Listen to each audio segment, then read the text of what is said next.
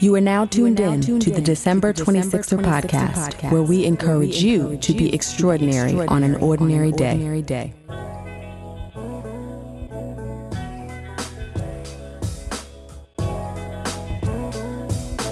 Hey, 26er family, welcome to the December 26er podcast. I am your host, Delisha, and this episode features Camille Joseph Varlack. Camille is a crisis and risk management expert and is a founding partner and chief operating officer of the law firm Bradford Edwards and Varlack LLP. Originally from Trinidad and Tobago, Camille and her mother settled in Englewood Cliffs, New Jersey, with the family that sponsored their U.S. residency, until her mother seized an opportunity to enroll in a nursing program in Rochester, New York. Now, when it was time for college, Camille opted to attend the university at Buffalo, mainly because she felt the need to remain close to her nuclear family, for reasons many of us can relate to. She would later attend Brooklyn Law School and started her legal career as an assistant DA in Kings County, a job which she loved and actually feels she left prematurely. But since then, Camille has picked up a number of notable professional experiences, including returning to New York's unified court system and working as chief risk officer for the New York State Executive Chamber. Most recently, she was a member of the New York State COVID 19 Task Force and launched her law firm alongside her co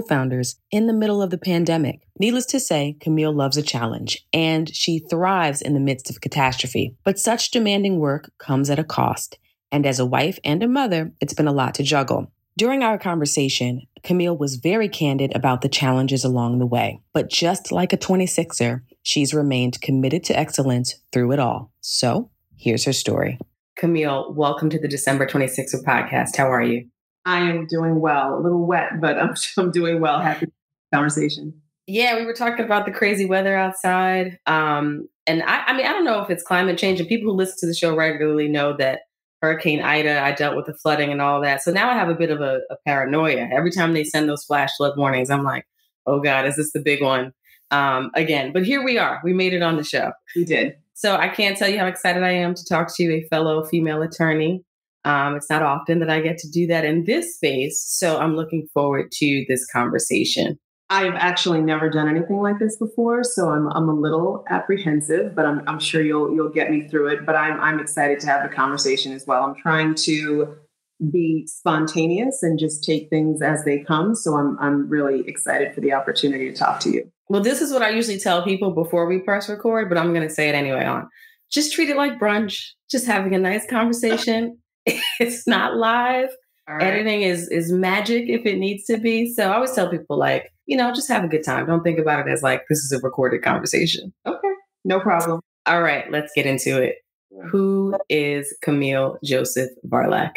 You know, it's interesting that you say that. I I think I've come to a place in my life where I own my story more than I have in the past. So mm.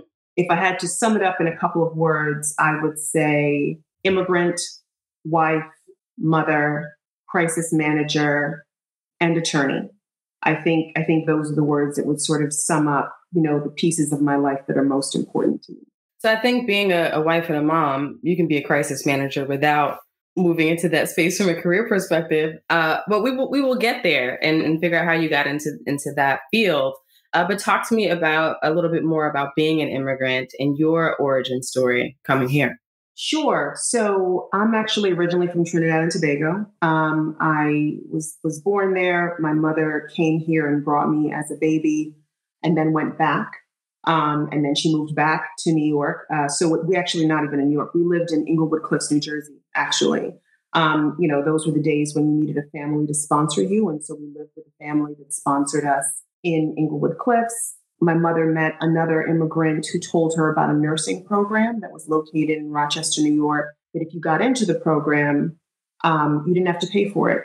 And so she picked me up and she relocated to Rochester, um, where I watched her sort of work incredibly hard. And I'm sure my mother will come back will you know will will be brought back up in this conversation because she's my everything. But um, uh, moved to Rochester, New York, and um, you know I would be at home while she was at school and she was working, and you know coming full circle, she is now the chairperson of the entire healthcare program for for this same program that sort of has has been the foundation for her life in the United States. So, um, you know, I'm not sure how much you know about Rochester, New York, but it is a it's a very different kind of place. It's it's mm-hmm. going down south uh, in in many instances. Um, it was a little challenging growing up there. Um, I, I, found um, that being an immigrant in a place where it was predominantly African American was challenging. There was a lot of teasing. I had a green card. Who else had a green card? It was like you know, most um, immigrants end up sort of in New York City, particularly West Indians, and so it was it was definitely a challenge growing up. Um, and I didn't really appreciate that journey and um, the, the the distinction of it that made me special until you know not too long ago. You know, within the last five to ten years. Um, you know, when I when I, I grew up, I, I went to college, and that was the first time that I had the opportunity to meet many other individuals who were from the West Indies. And at that point, I felt like a fraud, right? Because I didn't grow up having gone back to the West Indies and I didn't know all the names for the foods and all the nicknames and the music.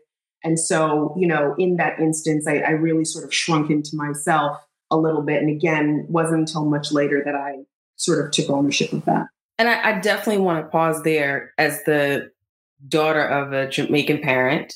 And when you meet people who are West Indian, right, then it becomes a conversation of like, how often do you go back? And then, you know, I, I have a similar story where I'm like, well, I've actually never been. And, you know, people are shocked by that, you know, because my, you know, my parents divorced as well. So I mm-hmm. was more Americanized because I grew up with my mom. Yes. So I had cultural connection, but I was not enmeshed in a West Indian home. And there is a judgment from people, your fellow Caribbean folks who are fully in the world, they look at you like, so I don't even know what to call it, like some kind of traitor, because you are not as connected. And it's only by circumstance. It's not for lack of interest. It's just by by circumstance. So for you, like growing up with that experience, did it drive you to say, okay, at some point I want to find the connection? I want to lean into it in some way? You know, it's it's interesting. So on the on the one hand, I wasn't immersed in the culture in the way that perhaps if I had grown up in New York City, I would have been, mm-hmm. right? But on the other hand, I very much was brought up in the culture. So my grandfather, my mother's father, is a Baptist minister, and so certain things in terms of carnival and you know partying and things of that nature. I mean, they, that was not how she was brought up, and she grew up in the islands, right? So it was very much about it was, you know, there is a there is sort of an eliteness that comes from from being from a religious family where it was like my grandfather and six of his brothers were all Baptist ministers. So you know we were brought up very strict, going to church. You, my mother would dress me up in play clothes to send me outside, and I'm like, what am I supposed to do with, with this ensemble that you put together? Um, so so there was very much that we had the food, right? My mother would you know, make roti and curry chicken and all of all of those things. So I had that aspect of it. For me, it was very much the social component, right? Mm. Not familiar with calypso. Never have. I mean, even to this date, I, I've been to one West Indian Day parade in New York, and that was really related to work. I didn't actually even see the parade. Other than that, I've never been to Carnival. Um, and so, you know, it was just it was just a really interesting journey and, and that was that was a, a challenge for me.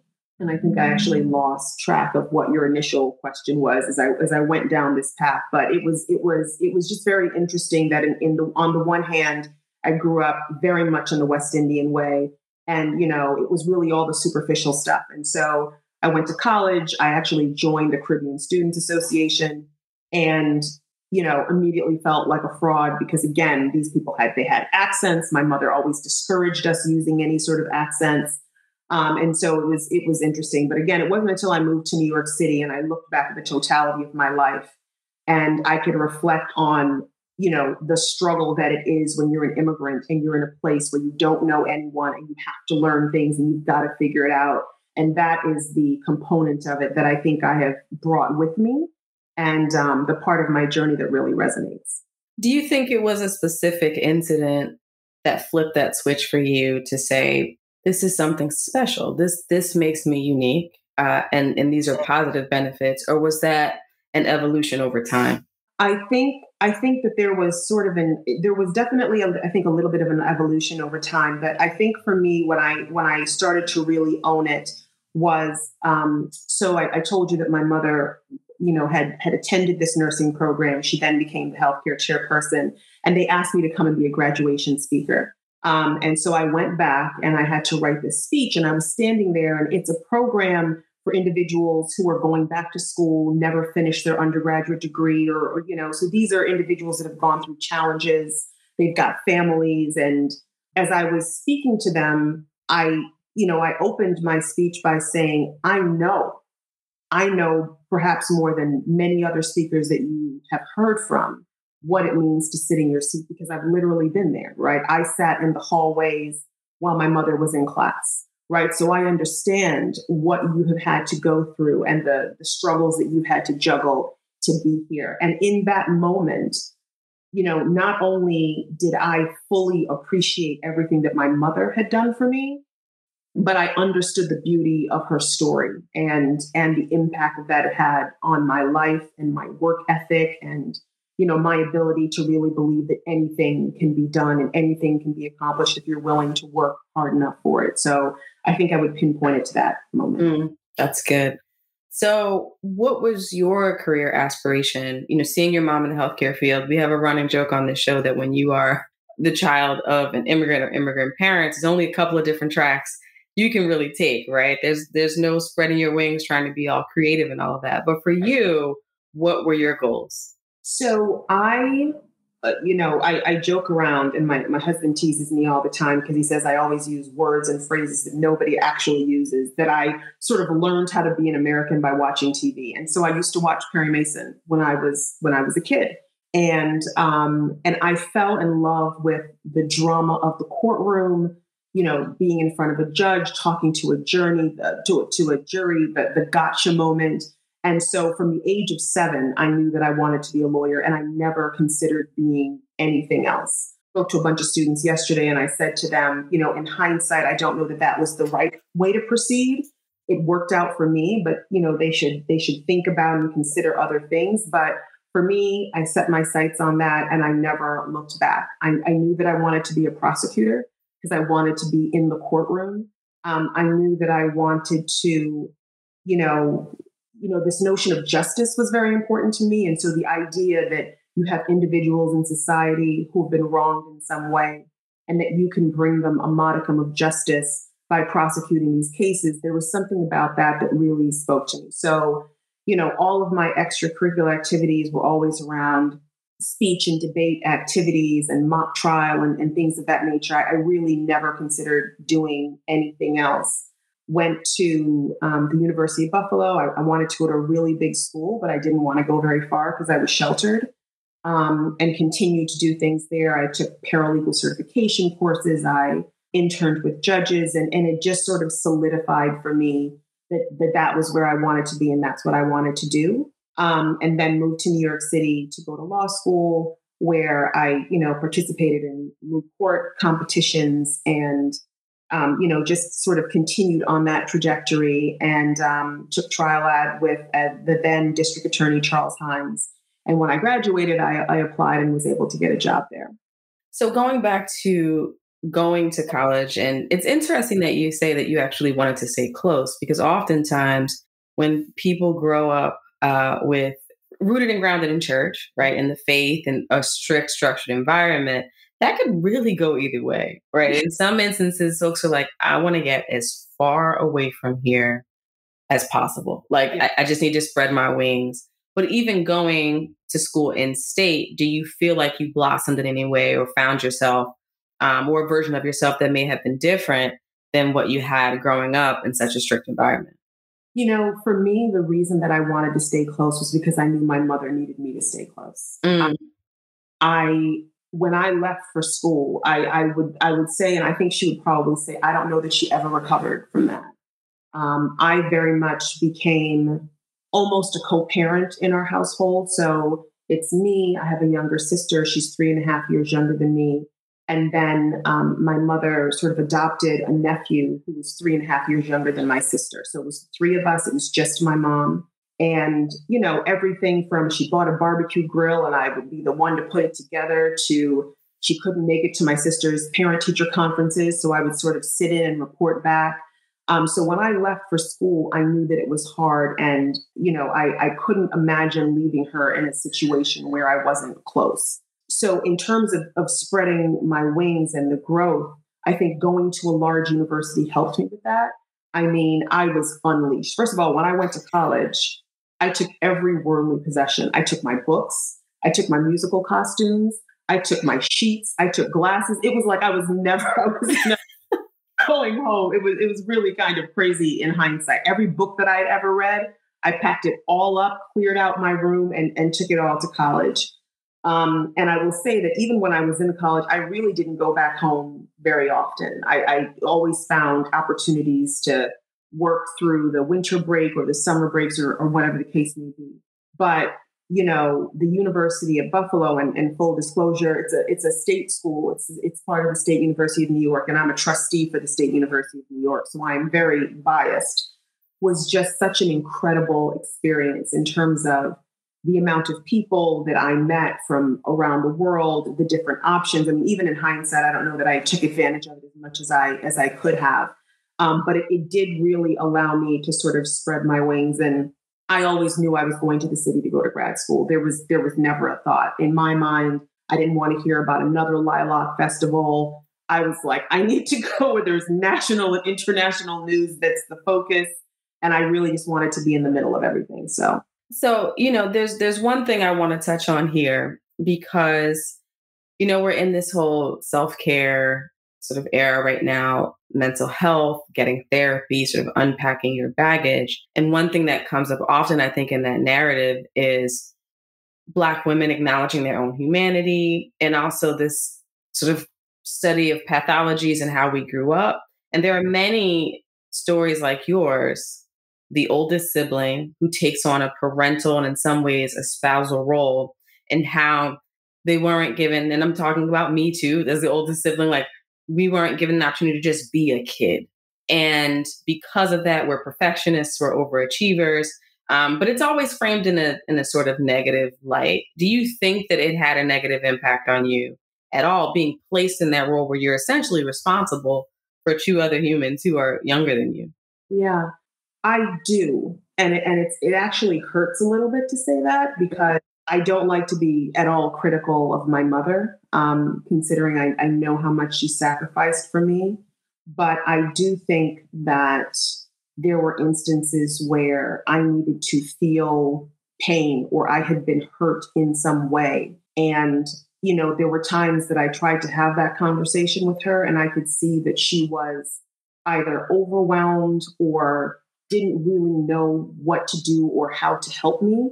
And I would just immediately say, but you know what? I'm fine. It's, it's okay. It's not a problem because I was just very concerned about her. And I knew that she worked, you know, 16 hour days, all of, all of that for years um, to take care of us. And I didn't want to be a burden to her. And so what that has created, you know, in me as an adult is, you know, on the one hand, when dealing with my kids, there are a lot of things that I didn't let them see, right? Mm-hmm. I was very aware of our financial position um, as as the eldest child in the house. These kids don't even they barely know the value of a dollar. I mean, because I just I have just completely shielded them from understanding what it takes for certain things to happen. So, you know, we we started to I recognize that in myself years ago and, and I, you know, started to have those conversations but I never wanted them to feel that struggle because I just remember what that burden felt like. I, I also think that I am not good at self care at all. I mm. just, I hear it, I understand the importance of it. I would have a conversation with a good girlfriend and talk to her about taking care of herself. And I can give the best advice in the world, but in terms of, of what I do for myself, I I don't really focus on that, and um, and I, I almost feel like it's a weakness um, to do that. So it's it's not something I look to do for myself. But so so I definitely think it's it has had an impact that was not necessarily a positive one. Yeah, and, and this is a conversation you know we've had on the show, um, particularly in Black culture, where we don't want to talk about what may have been a shortcoming or something that negatively impacted us because we are we revere and have such honor for our parents and the path that they forged for us to be able to live out our dreams. And I think so it's it's it's doubly difficult. It's difficult on one hand because you're trying to hold in the same space honor and also some pain for what you may not have gotten. Um, and then also, I think it's difficult on the self care piece because what has been modeled for us as Black women often is you rise to the occasion. You get up, you do the job, you do what you have to do to provide for your family, for the betterment of your family. There's no time to be sad. There's no time to be hurt. There's no time to be healed. You better say a prayer, go to church on Sunday, and be ready for Monday. So many of us, we're not given the tools to do that at well, all. Yeah, no, and you know, it's interesting that you say that because something that has actually become extraordinarily sort of frustrating and angering for me is is this period of time during the pandemic, mm. right? You know, every time you pop on social media, you read an article, it's it's all about how you know the struggle of um, you know women having to juggle being at home and having children and working and all of these all of these things and you know i i, I want to sort of stand on a mountain and say black people and more importantly black women have been doing this forever right? This is this is our everyday existence. And so, you know, and, and I just want there to be a recognition of the fact. And even, you know, in this circumstance, which which made oftentimes already challenging lives even more challenging, you know, it's that constant juggling and figuring it out and getting this done um, that I think that we always have to do. And and so, you know, that in, in in conjunction with a lot of other things that have happened over this sort of 18 month period, I think, you know, have and, and the fact that I started a law firm in the middle of this um, that is that is black owned um, has just led me to just in deepen my love for for our people and for what we do and how we overcome and how we get things done. So um, you know, it, it it is it's been pretty interesting. Yeah, I mean the the the conversation. And I've been sort of having the same conversations behind the scenes with friends, like people making it happen is what I saw growing up, like through all kinds of circumstances, right? Yes, this pandemic, a global pandemic and a health crisis that we're still trying to get under control. It's unusual times, absolutely. But the juggling of all the, the, the financial uncertainty, being unwell, having to raise children, all types of curveballs, circumstances changing, the rug being pulled out from under you. We've lived that as a culture from generation to generation for years. Um, absolutely. And I definitely like it's on my list to talk about launching not only a law firm, but a black owned law firm in, in the middle of a pandemic. We are getting there. Okay. But but taking it back to earlier in your career, I know a lot of people who really have visions of being a prosecutor, going into law school and coming out of law school I don't know a lot of people who got into it and actually loved it once they were in it. Yeah. So, was it everything you thought it was going to be when you started your career? So, I'll tell you that um, I'll, I'll, I'll, I'll start with this. Um, when I interviewed for the job, there are several rounds of interviews, and one layer of interview was with a boss in one of the departments, African American man. And he said to me in the conversation, he said, Are you going to have a problem prosecuting your brothers and sisters? And I said, Absolutely not. Because I am going to look at every instance that is in front of me as if it's a person on both sides of the equation. And I am going to work incredibly hard to do the right thing in all instances. And I was, I think, I, I, can be very idealistic. I think I still am idealistic, but there is a purity of heart that's behind that that I actually don't want to let go of. I'm, I'm really resisting becoming a cynical individual. And so I was very fortunate. I mean, there were people that, you know, came in in my class at the DA's office that may not have had the experience that I did, but I had incredible teachers who taught me how to do things the right way there was a judge. So Brooklyn, Brooklyn is divided into from the from the prosecutorial perspective five colored zones. There are some other specialized bureaus, but five colored zones. Each of those zones represents a group of precincts, and so all the cases that come out of the precincts get funneled through, and it and it flows through the court system as well. So I was in the orange zone, and I had a judge who was sort of the orange zone judge.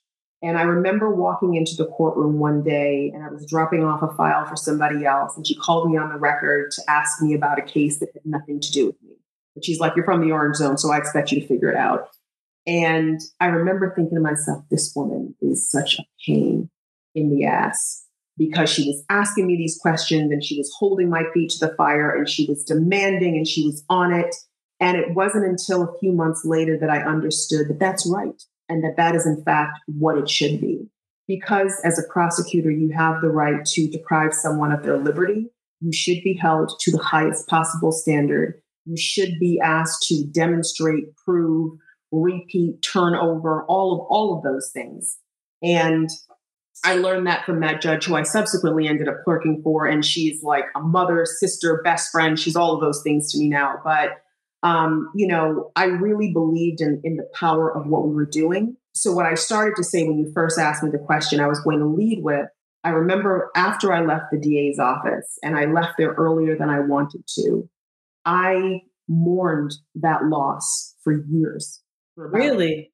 Years. I, I felt as though it was the worst thing I had ever done was leaving the DA's office because I felt like, and I, and I feel this way about public service generally, which is why I've spent most of my career in public service.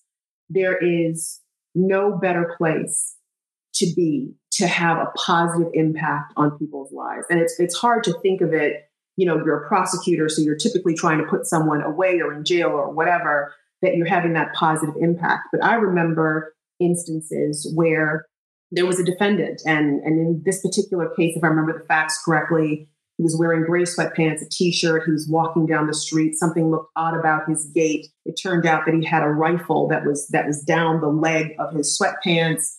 He, you know, the cops start chasing him. He runs into his house. He throws himself in his mother's closet. They recover it, right? So I get this case.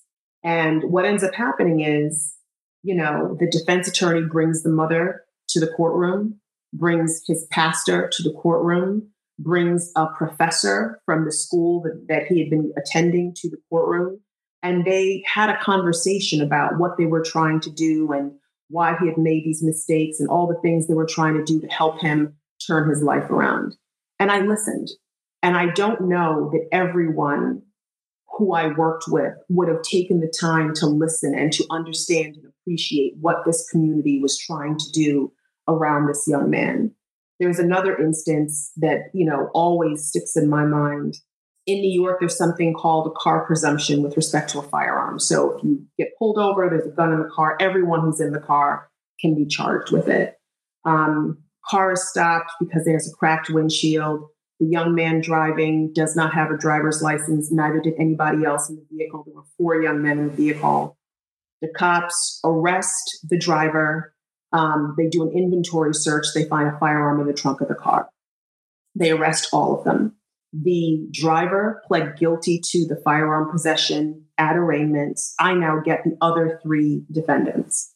The ballistics report comes back, and the gun is the gun is not operable, right? And in New York, the gun is not operable. It's not deemed to be a firearm.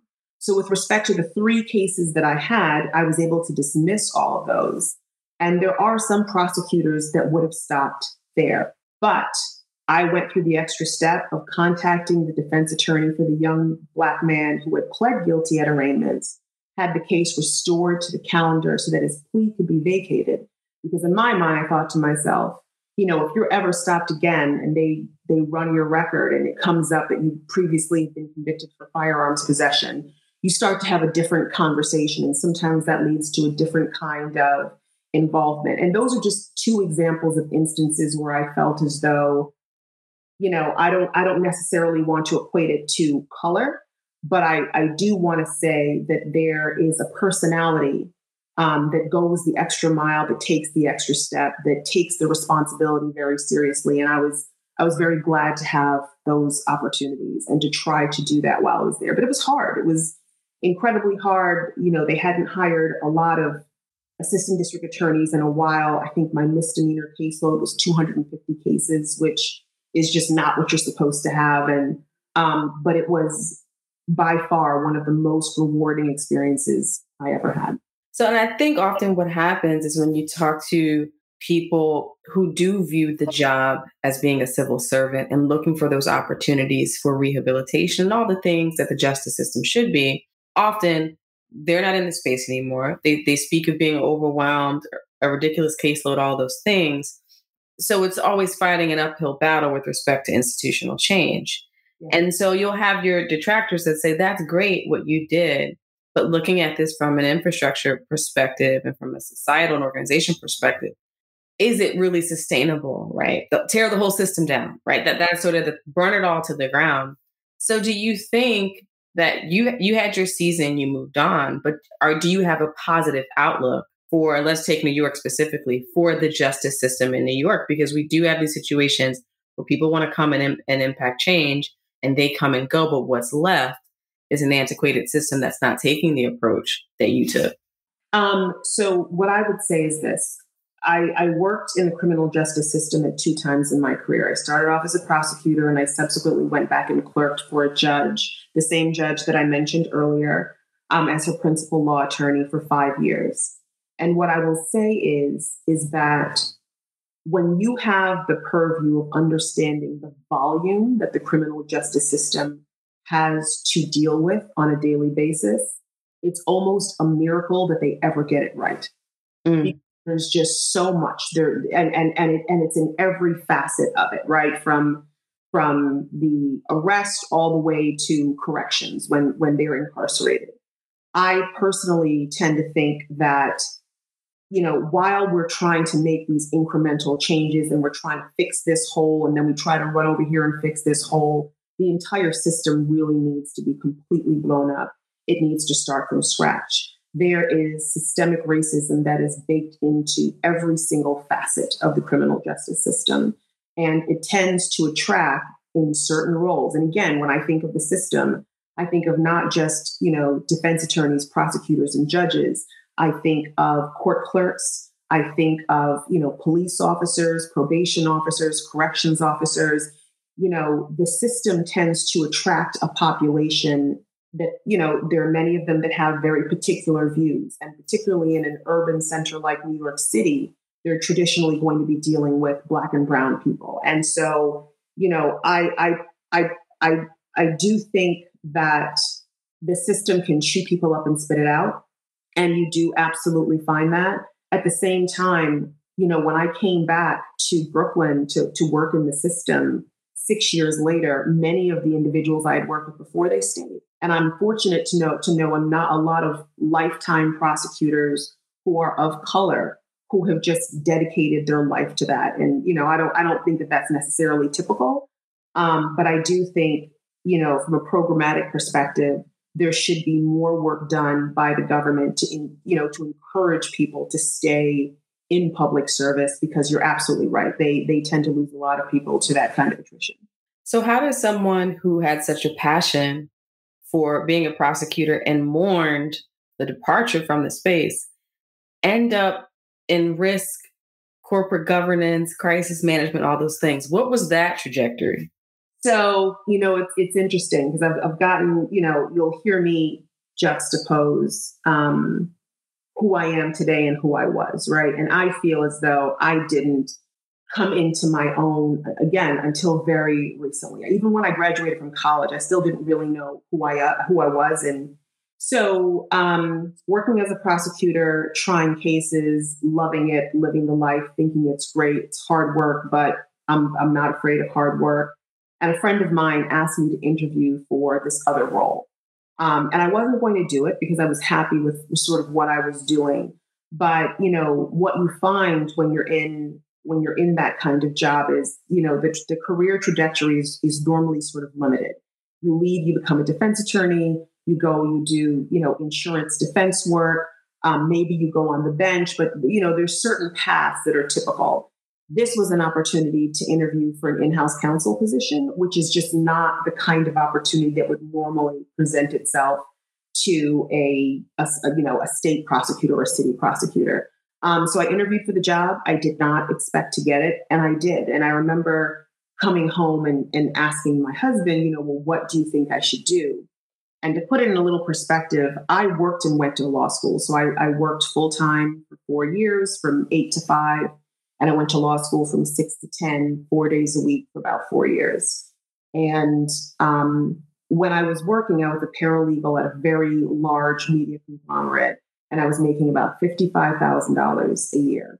Pass the bar, graduate, pass the bar, take a job as a Brooklyn DA, and the starting salary was 45000 So I actually took a pay cut, took a pay cut from being a paralegal to being an attorney. So now I've interviewed for this corporate job, and they say to me, We're going to pay you $95,000 a year. Mm. I was like, What are we even talking about? clearly, like, why is this even a conversation? And so I took it. I took the role. And about three months into it, I regretted it. I mean, I was upset. I was depressed. I was, you know, because nothing that I was doing felt like it was important you know, on the one hand, it was it was a sort of a prestigious job. I was working with the board of directors of the company, it's a Fortune 500 company. You know, I had the opportunity to interact with the general counsel and senior executives and all of those things. I was still a fairly young lawyer, but I felt as though nothing was having an impact on people's lives. Like it was it was about the bottom line. It was about shareholder this, and I was I was almost angry. And so um, you know, I I had a friend who was ill and I was hosting a bone marrow drive for her and at the Brooklyn what the Brooklyn Bedford Stuyvesant YMCA. And so I sent an email to like anyone who had ever emailed me. And I was like looking, you know, for people to come and support the blood drive. And one of the people who responded to the message was this judge. And she was like, you know, is this Camille from the Orange Zone? And I was like, yes, Judge. Hi, it's me. And she was like, well, you know, I'm looking for an attorney if you know anyone who wants to come and work for me. And so a week later I put in my two weeks notice and I and I left and I went to go work for her. And it was they were blown away. They could not believe that I would that I would leave this job to go back into public service, but there wasn't even a hesitation that that is what I needed to do. Um, I remember at that point she was like assigned to the Bronx. I don't even know if I'd been to the Bronx at that point, but I was like, okay, that's fine. I'll be there. And um, and I ended up working with her for five years. So wasn't my intention to to work for her for five years. I, I took the job for a couple of reasons. I, I sort of felt when you're in house, you have outside counsel, right? And I didn't really, and this is the other thing that will periodically come up in this call. I didn't have any mentors. I didn't mm. really have anyone to tell me how these things worked, you know, how to take an opportunity and leverage it. So, um, you know, when I when I went to work for the judge and we were we were there, I really wanted to know, you know, could I be a judge? Right? It was the only other thing that I really thought about, and so I wanted to get a sense of that, um, and and wanted to sort of figure out what my what my next steps were going to be the market at some point, I'm trying to remember exactly what year it was, but the market at some point had crashed for lawyers. I, I really only anticipated being with her for three years um, and then ended up being there for two years longer. But what it allowed me to do, and this is when my maturity started to really kick in, was to try to think proactively about what I wanted as opposed to moving when an opportunity presented itself. And so I actually got a call from the governor's office and they said, that they were building this team. And so let me, let me take a step back. As I thought about what I wanted to do, I started to think about all of those moments that made me feel alive. And so there were two things in particular that stood out to me. One, I remember I was putting a case into the grand jury. So I'm presenting this case to the grand jury. I am I'm cross-examining the defendant who has decided that he wanted to testify. And the exchange went something like, you know, you know, the, the wound to the victim was approximately this length and he countered and said, actually, no, it could only have been this length. And I said, well, why? How do you know that? And he said, because the blade of the knife is only this long. My defense attorney has it in his briefcase. And it was like a what? So this like record scratch. Hold on. It was like this crazy moment, right? Where the defense attorney pops open the briefcase and he's got the damn weapon that is the subject of this. I mean, it was it was just a crazy moment. And I just had to say, okay, we're going to stop your testimony. We're going to take you out. I'm going to go get my suit. And I just moved, right, to handle it. No one ever prepared you for anything like that. And then the second thing that I remember is, you know, when I was clerking with the judge, we had a double homicide case. We had, we had a homicide case where we had two defendants and we had two juries. It was challenging, it was complicated, there were all sorts of issues. And the judge and I had gotten to this place where she'd be sitting up at the bench and I would be sitting a little ways down from her. And I would hear the lawyers making arguments. And before they finished, I would have already pulled up the case, highlighted the issue, given the answer to the judge. I mean, and, and I was just, I love that. Like, I love being in the middle of complete and utter craziness and being the calm, cool, collected one. So I thought to myself, want to go into crisis management. And I think it was actually around the time that Scandal was on. And I was like, okay, I'm not going to run around telling anybody that I want to be in crisis management because they're going to think it's all driven by this damn TV show. Okay. So I'm sort of trying to figure that out. I'm doing research about crisis management. Everything that's coming to me is about being on a comms team, right? Like crisis communications, PR, that sort of thing, which is not exactly what I was looking for. And so I got a call from the governor's office and they said, you know, they're building a new team in the governor's office. Would you be interested in it? I said, sure. I went and I interviewed. And essentially, what they were doing is building a team of lawyers that would operate within New York State agencies that would deal with crises, right? So you so each lawyer would be embedded in a large state agency. Something will happen. Your goal is to help figure out, you know, how to deal with whatever that issue is that has come up. But then the part that I really liked about it was, and then figure out how that happened and fix it so that hopefully you don't have a repeat of that. So I get recruited. I leave with the judge's blessing go into the governor's office. I'm working in, you know, one of their biggest agencies. It's actually a, a, a national regulator of banks and insurance companies. And then I sort of immediately start to get promoted. So I'm there. Six months later, I become the deputy of the program. And then um, the woman who had hired me, who was working directly for the governor, uh, she leaves, right? She becomes the first chief risk officer for the state of New York and then she leaves and i ultimately get promoted into the role. So in that capacity i was really looking at your traditional pillars of risk right? Internal controls audit um, enterprise risk management those sorts of things. This this person comes back to the governor's office and so we're sort of doing different things now. And one day you know she keeps on saying to me as i'm meeting with her on different things she's like you know there's this job that, you know, trying to find someone, haven't found anyone. She keeps bringing it up. She keeps bringing it up. And I said to her finally, I said, you know, if you want me to apply for the job, just tell me you want me to apply for the job. So she's like, yes, I think you should.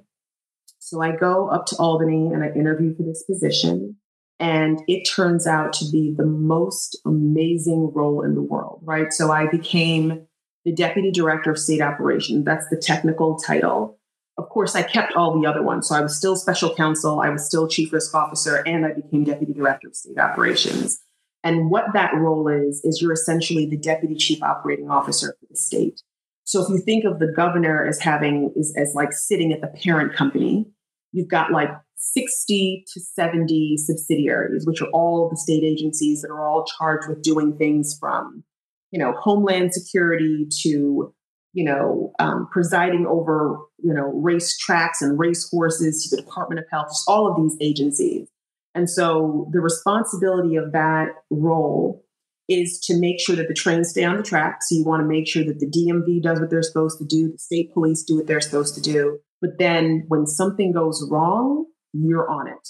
And it was like, it was like lurching from one crisis to the other. It was the absolute best job ever. I mean, I remember one day we had shark attacks at Jones Beach, which is a state parks, right? So you've got state parks that you're dealing with. We had water turbidity issues at a town upstate New York. So you had Department of Health issues. There was a concert that was supposed to be taking place, and you had 10,000 drunk fans already there. You have to cancel the concert, but what do you do with these fans? So it became a state police issue. I mean, it was like every time you turned around, and it was like something going wrong. And I loved it. I mean, I absolutely, absolutely loved it. And so it was, it was, it was just the best. It was like crisis management all, all day long, just running around, putting out fires, figuring this out. I mean, my favorite moment would be I'm on the computer, I'm on a cell phone, I'm on my work phone dealing with something my assistant was coming in with somebody else who, I mean, just a line of people with all sorts of other, I mean, it was like, it was like the best job in the world. This sounds like my worst nightmare, but I'm glad you found your niche. yes, and I loved it. And so what I appreciated is that was operations, right? It wasn't it wasn't legal in nature. So the fact that I was a lawyer was helpful because I could bring a different lens to a problem and think about things that a non-lawyer might not but it just gave me it was like a playground of problems to deal with that i just had to use common sense intuition empathy you know all of these other skill sets and so for me i just really enjoyed that and i and i just realized how much i love being in the middle of a storm and i mean even literal storms like i remember there was a tornado that hit upstate New York. And we would set up war rooms. Like we would know a storm is coming. Like right now, with this storm that we have, we would set up war rooms. You've got maps of all the counties in New York State. You know your floodplains, your moving assets. I mean, and then the next day, after there'd been damage and hopefully no loss of life, you're hopping in the Tahoe and you're driving out there. Like, what's going on here? We need to bring in National Grid because they've got to fix these. You know, I mean, just all of that. You're talking to people, you're talking to homeowners, you're running to the target to get water if you were in a town where they need water. So it was like just the, the whole nature of it, just I loved it. And and it was completely, completely unexpected. And so, you know, I, I did that for a while, incredibly difficult job. Um, I did it for over a year and I would split my week. So I would go up to Albany on Sundays, stay there until Wednesday, and then come back down to the city and work the rest of the week. And I mean, I had a family, and so there was a lot of sacrifice in that. Um, and so I was presented with an opportunity to be the chief operating officer for a national law firm. And I thought to myself, okay, it's ops that I love. Um, the the owner of the business made it very clear that he had no interest in actually running the business. So we were at a firm. It was about 80 lawyers, 110 to 120 employees, five offices across the country. He wanted to expand internationally. A lot of big dreams for a firm that was only two years old. Mm. And so, as you might expect, I get there and I'm thinking that I'm, you know, I think I'm thinking I'm already in the frying pan and, you know, maybe I'm going back on the shelf. I now go directly into the fire because it was the craziest work experience I could possibly imagine. So it ended up just being more crisis management, right? You've got this really strong founder personality. You're trying to deal with that and, and his impact on the business, et cetera. And so it just sort of continued that crisis management theme. And, um, you know, so I'm working there. At some point, there's something that happens in February of 2020 when I realize that we're going to have to wind the firm down. Um, and my husband is saying, Are you paying attention what's going on? And I'm like, my my job is in free fall right now. I really need to focus on this. He was like, no, you really need to pay attention to what's going on in the world. And um, my son is a um, a moderate, persistent asthmatic, and he was like, you have a son who has breathing issues. You need to be paying attention. And that's when I really started to realize what was going on with the pandemic. I really was just not focused on it. Um, so that's like February 2020, leading into March 2020. And I started getting calls from my old friends who were still working in government. They're like, hey, you know, how are things going? What's going on? And I'm like, you know, just dealing with a lot right now, but whatever. They're like, you paying attention to what's going on? I'm like, kind of. I'm, I'm hearing it, but I'm not really focused on it. And then uh, the person who was my former chief of staff when I was in the governor's office called me and said, you know, I'm sorry. I'm sorry to do this to you. He said, but I really need you to come back.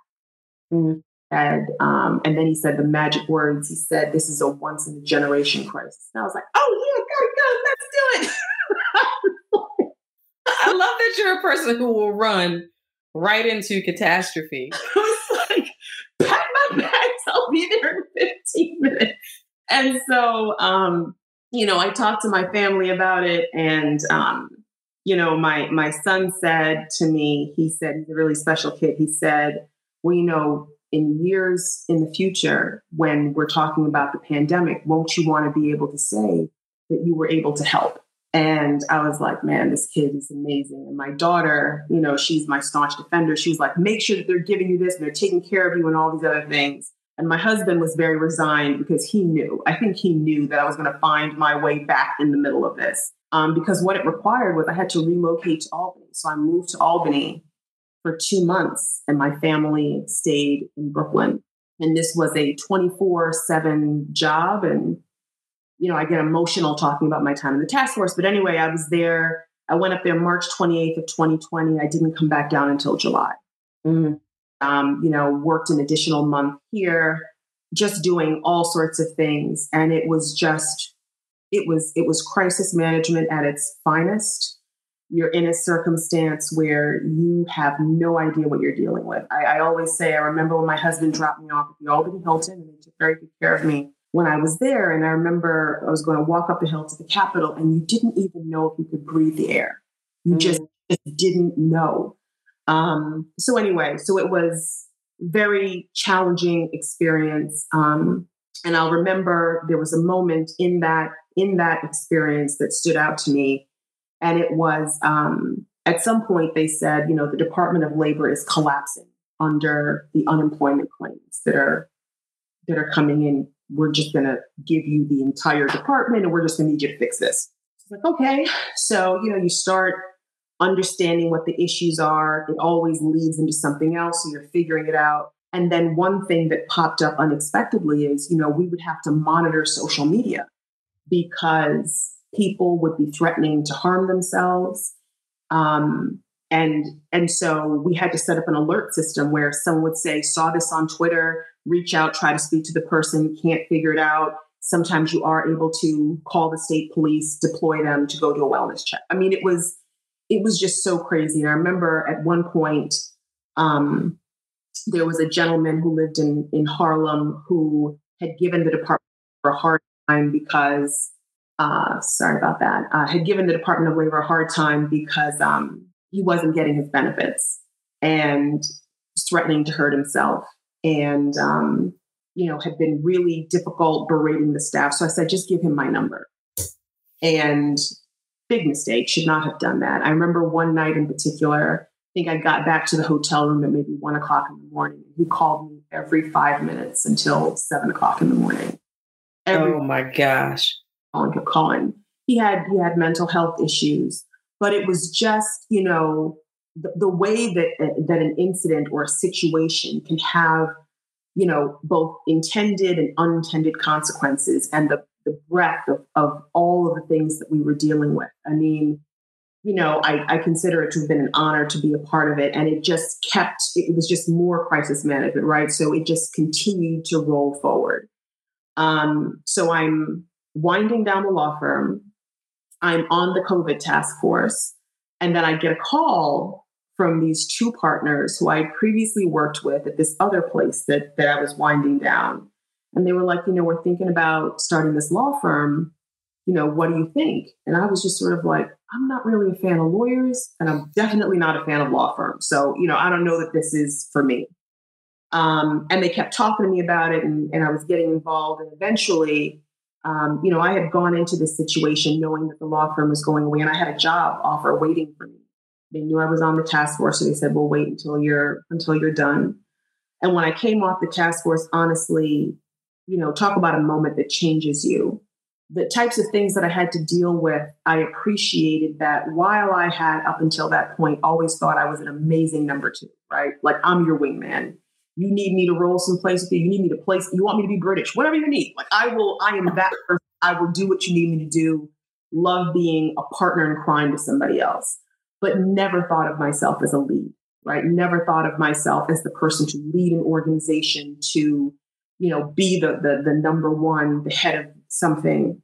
Um, but when I walked away from that task force and I looked back at all the things that I had done, I said to myself, you know, if you can't have confidence in yourself and your abilities at this point, when would that happen? And so the thought of working for someone else coming out of that experience was just untenable to me. And so I decided I was like, I'm gonna, gonna I'm gonna start this law firm. And I remember um, I was in the middle of dealing with some crazy issue on the task force. And all of a sudden I felt this feeling and I ran into the other room and I called both of them and I was like, listen, I have no idea what I'm doing. I've never worked in a law firm. I've never been a partner. I don't know what the hell business development is. Um, but I said, And I'm going to need to be able to say that to you. And that's going to have to be okay. Like if I call you at three o'clock on a Sunday morning and say, you know, I my one partner is, is Denver Edwards, the other one is Patrick Bradford. Patrick, I don't know what the hell I'm doing. I need you to listen to me. I need you to be there for me. And they were like, of course. And, you know, even to this day, and they're we're all completely crazy. Um, I know that if I call them right now in the middle of this rainstorm and they're in Harlem and I'm here, I know that they will be here for me. And it has made all the difference in the world. And the law firm has become a platform where I can continue to do all the things that I love to do. I can continue to work with governments and help them to shore up what they do. I can, you know, advise companies and people on risk and crisis management. So you know, thus far it has been a very interesting but but fun ride, and, and that's sort of how I move from, you know, being what I would consider to be a far more traditional lawyer to this other sort of gray area where I'm just always looking for a problem to solve. So, thinking about your career pre launching this law firm, where so many opportunities came to you, now you are a lead in an enterprise where essentially you eat what you kill. Mm-hmm. So, what was the consideration on that side of the fence, like financially? You know that, okay, I've never been a lead, but this sounds interesting, but there's some very real commercial implications to launching out on your own. So, did you have internal dialogue around that? Particularly going years back to your husband's stance about the in house counsel job, right? And some financial security there what was the conversation with your family as well in making that decision from a financial perspective? Well, I'll tell you, it, it wasn't so much that moment because at that moment, you know, what what I was being promised to join this enterprise was stability. It was mm-hmm. it was not different, right? We we they were they were starting the law firm with clients and the money that we were making with those clients should have been more than sustainable. It should have been akin to what I was already doing. The more interesting part is, is that three months into it, the client and us parted ways. Mm. And at that point, I was like, okay, so uh, what happens here? what happens here? What happens now?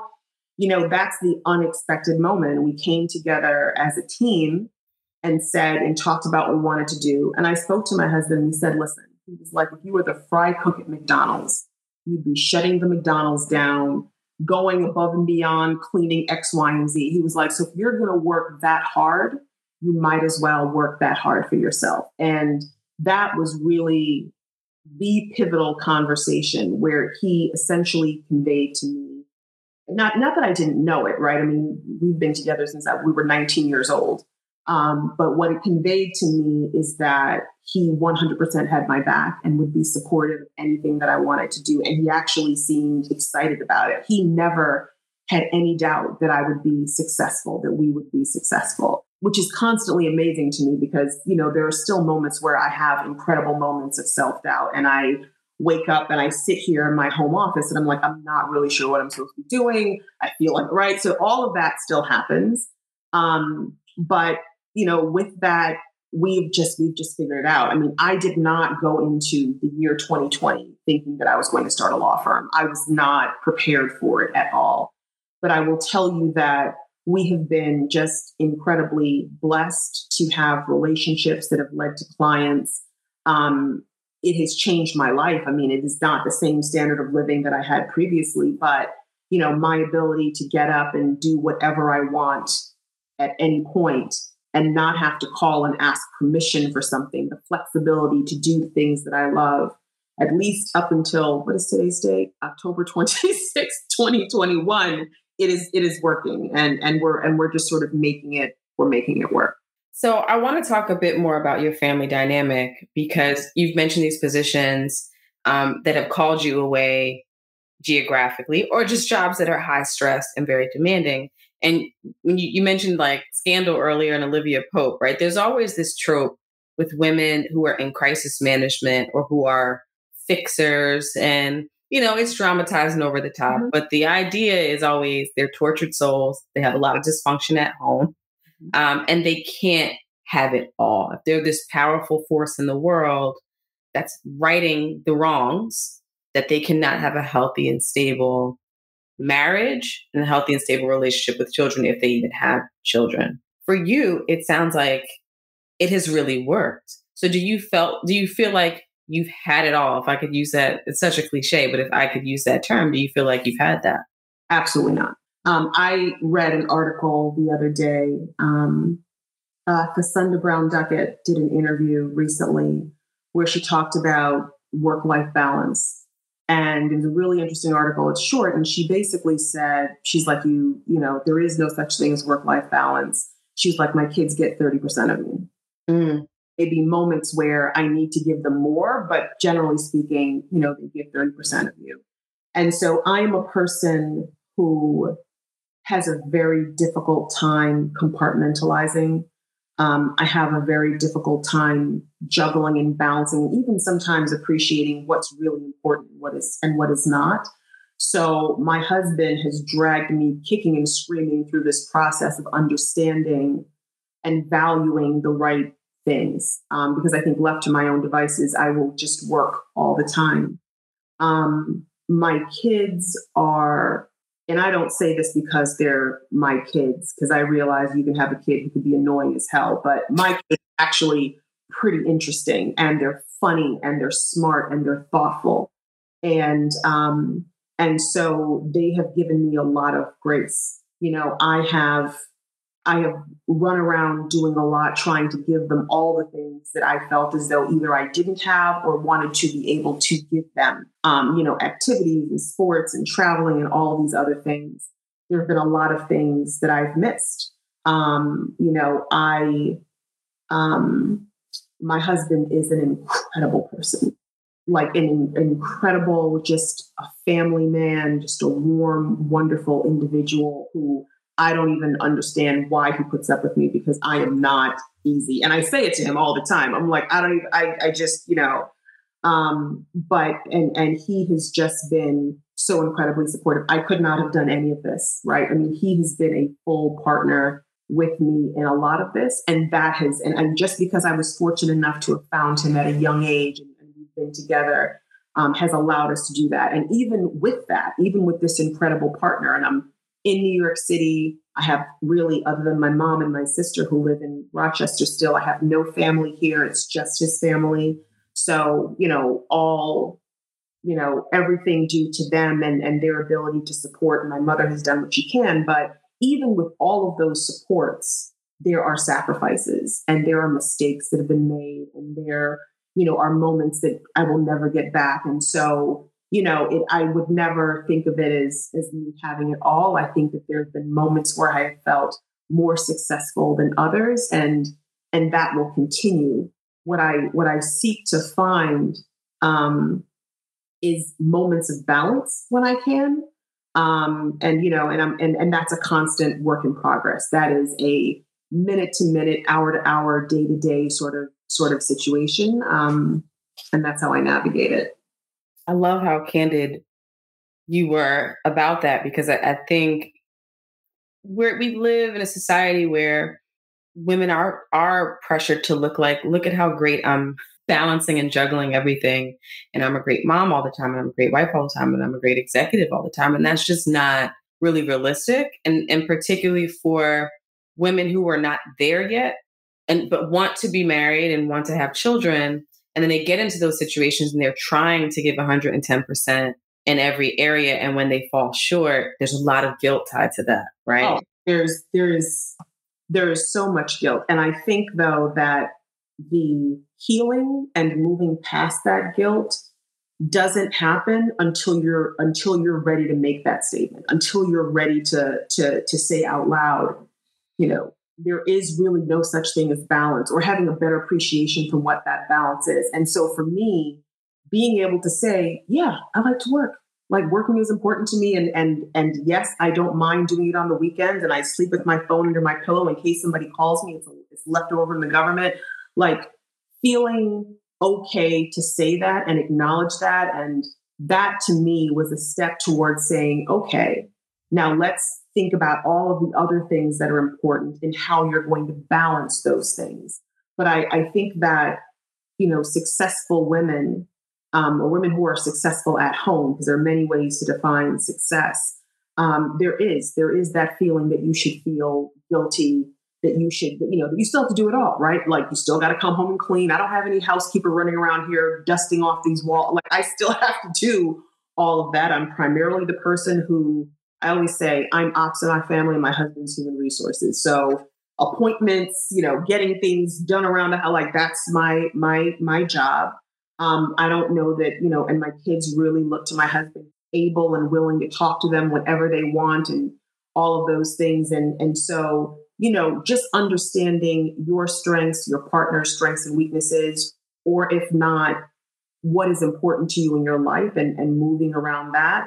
But I think that women really need to show themselves grace because what we naturally do every single day, even without thinking about it, for the most part, is, is that constant juggle and grind of being a woman and all of the expectation that comes from from from others to us about what we're able to deal with and carry and and and balance. So um yeah. That's a great segue. Great segue um, to the question every guest knows is coming. Describe a time when you had to be extraordinary on an ordinary day. I went to the Dominican Republic with my family, and I um, we we went out in a kayak. All right, because I love the ocean, so I always want to be in the ocean. Can't swim a lick. So we're in this kayak. It's my daughter and I. Um, she must have been seven or eight at the time, and so we're in this kayak, and before you know it, we have drifted out to sea. Like there was a rope in the water. We're in the DR. We're on the ocean side. We've drifted over the the thing, and and we now, when you look back, you can you can't even see anybody on the beach. That's how far out we were. A wave comes, capsizes the kayak. So now my daughter and I are we're in the water, um, and neither of us can swim. And I learned in that moment that a life jacket is not, it doesn't work the way you think it does. Like it's not going to keep your entire upper body above water, right? Deep in the ocean. And we're at a point where it's just the very top of my face that is just above the water. Um, flip the kayak over. I'm like, okay, my daughter is remarkably calm. Get her into the kayak. Okay, Ashley. And then I go to get in myself boat capsizes again. So I'm like, Jesus Christ, like I'm looking around, we're even further out, can't whatever. Flip the kayak back over, get my daughter back in it. A wave comes and separates us. Mm. So now she is floating further and further out into the ocean. I am trying to get to her. I am, there's like reefs in the water. So I'm, you know, just the very tops of my toes are on the reef as I'm trying to get to her. And, you know, finally, I'm, I'm able to get close to her. And she says to me, you know, just, just stay where you are, just hold on to the kayak. If you feel the waves, they're bringing us back to the beach. And in that moment, I had to do a couple of things. I had to not panic um, because there's you know there's just no there's just no benefit to to being panicking. I grasped in that moment how incredible my daughter was, mm. the peace of mind that she had. Um, it was it was just an, an, unbelievable moment. And the long and the short of it is, many kayaks had, had capsized, and they were running around trying to get all of them and bring them back, which is why they were so late getting to us. But in that moment, it really forced me to focus on what was important. And um, which was my family and being there for them and, and just everything sort of related to me being a mother, which is not something that I, um, it was not something I ever thought I would be. Mm. I did not, when I saw my journey for my life, I thought I saw myself as being a workaholic and alone. I did not think of myself as having a family. And so, you know, I don't know how extraordinary I was. I, I really think of it as how extraordinary she was in that in that moment and all of the things that I've learned about you know myself as a as a as a woman and I think that would probably be the moment that comes to mind. That's good. What's your ideal vision for the next phase of your life? You know, I, I want my family to be successful and, and all of that stuff. But when I think about this business that we have formed, I have a very specific vision. I want to be a place. And when we sat down to form the firm, for me, this is what I was thinking. I wanted to create a space where anyone could come to work and, and be 100% themselves. And the expectation is that they're going to be themselves and that they're going to bring all of their experiences, all of their backgrounds, all of that to the table to work together as a team to support each other and to deliver for our clients. And so, what I'm really most excited about is building that firm, building that business. It doesn't even matter that's a law firm, to be perfectly honest, but building that business to be to others what I didn't have, right? The mentors that I that I really wanted, someone to sit me down and show me how to do certain things, the person who pulls you aside and says, You've got a new suit, you got to cut that little X that's at the bottom, right?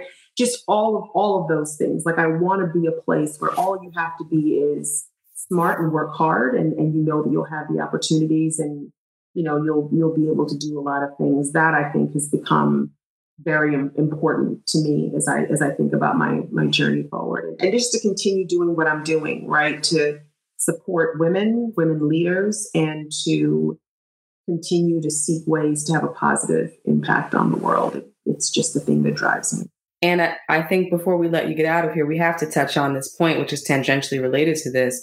You and I were having a, a bit of conversation before this um, about being in the corporate space. And, you know, we know NAMWOLF exists, National Association of Minority Women Owned Law Firms.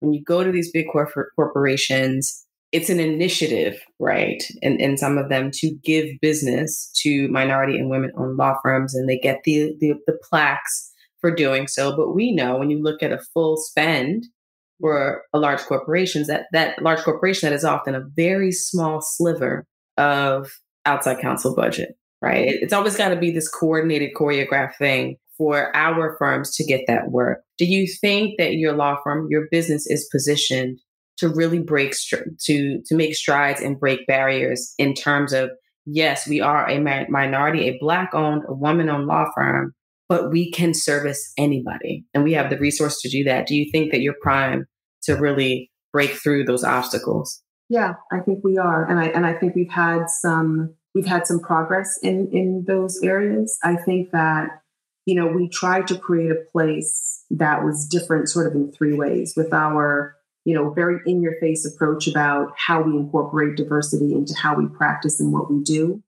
Um, we we tend to operate in different areas, right? We do antitrust and corporate bankruptcy and restructuring, areas that are a little more nuanced and different than your average firm. And then the third thing is we were very thoughtful about the kind of firm we were building in terms of our reliance on technology, our ability to scale up and scale down depending on the size of the matter, all with the customer in mind, right? Like, what can we do to keep our overhead low so that we can have discounts and we can pass on to the clients, right? Thinking about alternative fee arrangements, all of those things. We sort of looked at what do clients need in 2020 and try to design a law firm for that. And so when we're having conversations with, and, and we've been blessed to have conversations with very large companies. The conversation that we're having is a, is a little different because, and, and we're also, you know, I think collectively, I can't remember how many years experience we we have, but it's decades of experience, right? So you've got your quintessential lawyer in Patrick, you've got your business minded guru in Denver, and with me, you've got that eye on Chris uh, on, on crisis management and risk and and and that sort of piece. And you know, the way that we talk about that with all of those other components that I described, um, it's it's something new and fresh. I think that has been that has helped us to become successful. So, you know, we're and we constantly drive ourselves to make sure that we don't relax into being the traditional lawyer or law firm, and that takes thought, right? It, it takes thought and focus and concentration, but we're determined to do it. And that is a great place to end on. Thank you. So tell the people where they can find you online. So uh, the law firm is Bradford Edwards and Varlack LLP, and you can find us at www.bradfordedwards.com. Awesome. And are you on LinkedIn personally? We do a lot of networking around here. Yes, yes, no, absolutely. I am under name Camille Joseph Varlack, and I'm happy to connect with any of your listeners. Well, let me just say thank you to former guest and friend of the show, Denver Edver- Denver Edwards. I said this before we got started. Any recommendation from Denver is a great recommendation. I knew this was going to be good. I don't know what you were worried about. This was awesome. No. well, you're. This is all due to you. You're. You're amazing. Thank you. Thank you for for being as good as you are and, and for your grace in the conversation. I, I really enjoyed speaking with you. Thank you. Likewise. To our listeners, you know what to do from here I think we are fortunate in that we've built a community of Black professionals who we're broadening our networks at all times. We're expanding into corporate space, we're in corporate fields. So if you're at that level of your career where you have a seat at the table and have an opportunity to bring in new law firms for service, please reach out to Camille. If you are a little bit earlier in the process and just looking for a connection with a Black female lawyer, you know what to do as well. We've been pushing this since the very early episodes of the show reach out, ask for coffee, ask for a conversation. We bring value to the table when we help each other and we help we help ourselves advance as a community and as a people. So make sure you do that. If you've enjoyed this episode, tell somebody about it, like, share, subscribe, and comment. And as always, remember to be extraordinary on an ordinary day. Take care. Thank you for listening to the December 26er podcast. I am your host, Delisha. This episode was produced by Demarcus Adisa, and music was provided by Thovo. You can find us on Twitter, Instagram, and Facebook at December 26er. That's December 26ER.